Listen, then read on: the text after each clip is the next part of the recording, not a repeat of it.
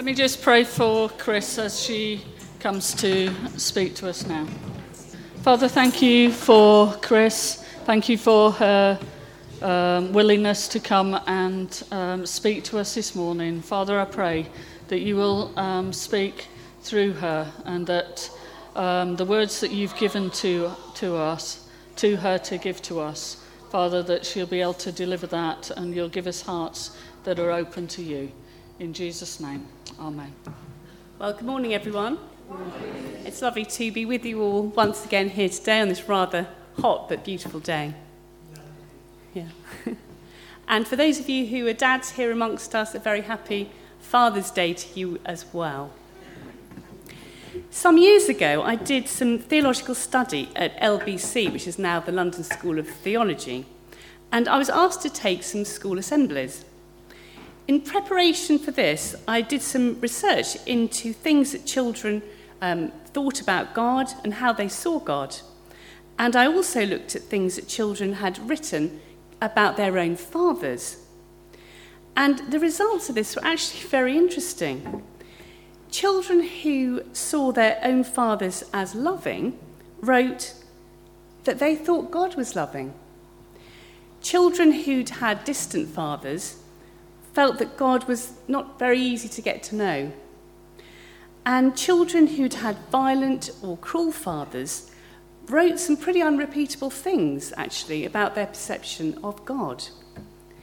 I would imagine here amongst us there are very mixed experiences of our own fathers. I wonder what your own father is like or was like. Some of you will have had great dads who you describe as being loving, good and fun. Others of us here may have already lost our fathers, and perhaps some of you here have never actually known your father. And there will be other experiences, I'm sure, as well amongst us of our human fathers. George Matheson was a 19th century Scottish pastor. He was born with an eye defect that left him totally blind by the age of 18. Shortly after that, his fiancée left him, deciding she would not be content to be married to a blind preacher. Years later, at the age of 40, Matheson was alone on the night of his sister's wedding. Something happened. Perhaps the memory of being rejected by his own fiancée years ago that caused him severe mental suffering. Suddenly the words of a hymn came to him as if dictated by some inward voice. The whole thing was done in 5 minutes, and he never had to edit or correct it. And the first verse is, "O love, that will not let me go. I rest my weary soul in thee. I give thee back the life I owe, that in thine ocean depths its flow may richer, fuller be." And the third verse reflects Matheson's experience of God's love through suffering. "O joy that seekest me through pain, I cannot close my heart to thee. I trace the rainbow through the rain, and feel the promise is not vain. That morn shall tearless be." So in his blindness and loneliness, perhaps feeling forsaken by the love of a woman, Matheson sought and found comfort in the unchanging love of God. And this morning, I thought it would be good for us to remind ourselves of the depths of the Father's love for each one of us, drawing from one of our Gospel readings and 1 John 3, which says, verse 1 says this, "See what great love the Father has lavished on us, that we should be called children of God, and that is what we are." So first of all, God, our Heavenly Father, is loving. The verse says, "See what great love the Father has lavished on us." Love is one of the greatest motivators in the world. When someone loves you, it gives you hope and strength. And although human love is truly wonderful, God's love is much greater. The Apostle Paul prayed this for the Ephesians, that you, being rooted and grounded in love, may be able to comprehend with all the saints what is the breadth and length and height and depth, and to know the love of Christ, which surpasses knowledge. God is love, as 1 John 4 verse 8 says.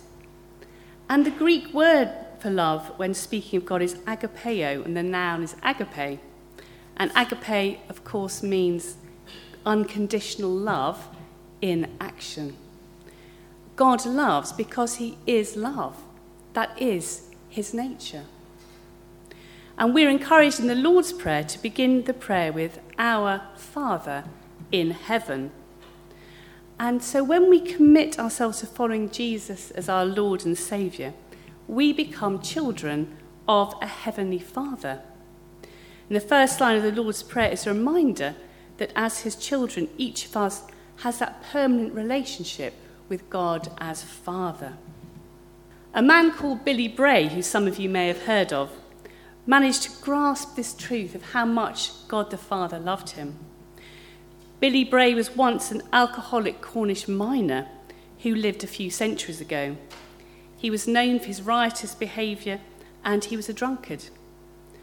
However, one day he had a near-fatal accident when he was at work, and after reading Bunyan's Visions of Heaven and Hell, he became afraid for his own eternal destiny. And he was eventually really dramatically converted and experienced tremendous joy in his newfound faith.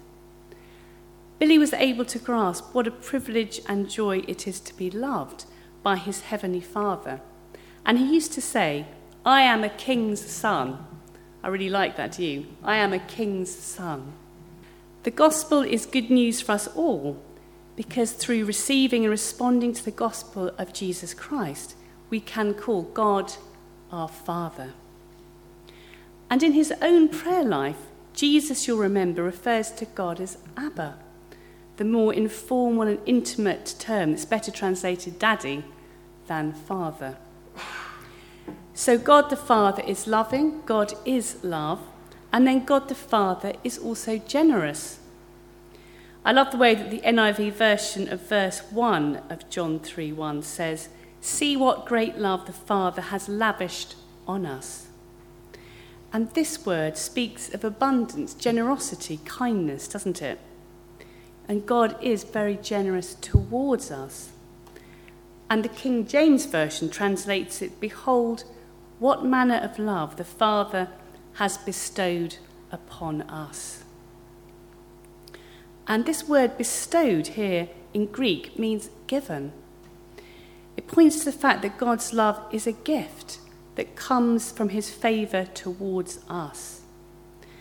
Romans 5 verse 8 says, "But God demonstrates his own love towards us, in that while we were yet sinners, Christ died for us." And in verse 10 it says, "While we were enemies, we were reconciled to God through the death of his Son." So once we were helpless, ungodly enemies, if you like, of God. But God the Father's generous love for us is seen that he sent his only Son to die for us while we were in that condition, which shows how generous his love is towards us. And God the Father has made us his children, and that distinguishes us from the world. So God the Father is loving, generous, and he's also consistent.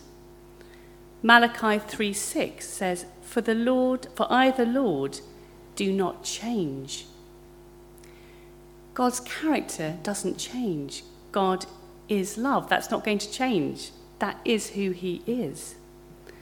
And like any good, loving Father, God wants to bless us with good things. In our gospel reading today, Jesus acknowledges that he's well aware of human shortcomings, but he highlights that God is not like that in his fatherhood. Jesus says this when speaking about the gifts of the Holy Spirit. "You then, though you are evil, give good gifts to your children. How much more will your Father in heaven give good gifts to those who ask him?" On our last Alpha course at St. Paul's, a lady who just made a commitment for the very first time and received prayer to be filled with the Holy Spirit, she then offered to pray with someone else who was there, whose wrist was strapped due to problems with carpal tunnel syndrome. And this would normally mean that she had her hand sort of strapped for a few weeks as it gradually sort of settled down. Anyway, this baby believer prayed just a simple prayer. And by the next morning, this lady's wrist felt so much better that she took off the strap, and she hasn't needed it since. And this is an example, isn't it, of God the Father giving good gifts. Here's the gift of healing to his children. So God will always be consistent towards us. He'll always be available to us. And he's promised to be with us, hasn't he? It says in Deuteronomy 31:8, he will never leave you or forsake you. So God is with us, and wherever we are, whether at work, at home, at school, we can pray to God the Father, and he is attentive and will hear our prayer. So that this morning, I'd like each of you to reflect on these simple but profound truths. That God the Father loves you, he is love. That God is generous towards you, lavishly generous. And he will always be consistent and available to you. And for those of you who are dads here amongst us today, let these truths inspire you in how you father your own children as well. With love, generosity, consistency, and availability to your children. It is a wonderful thing to come to know God the Father's unconditional love for us, isn't it? And to know that he delights in us as his children.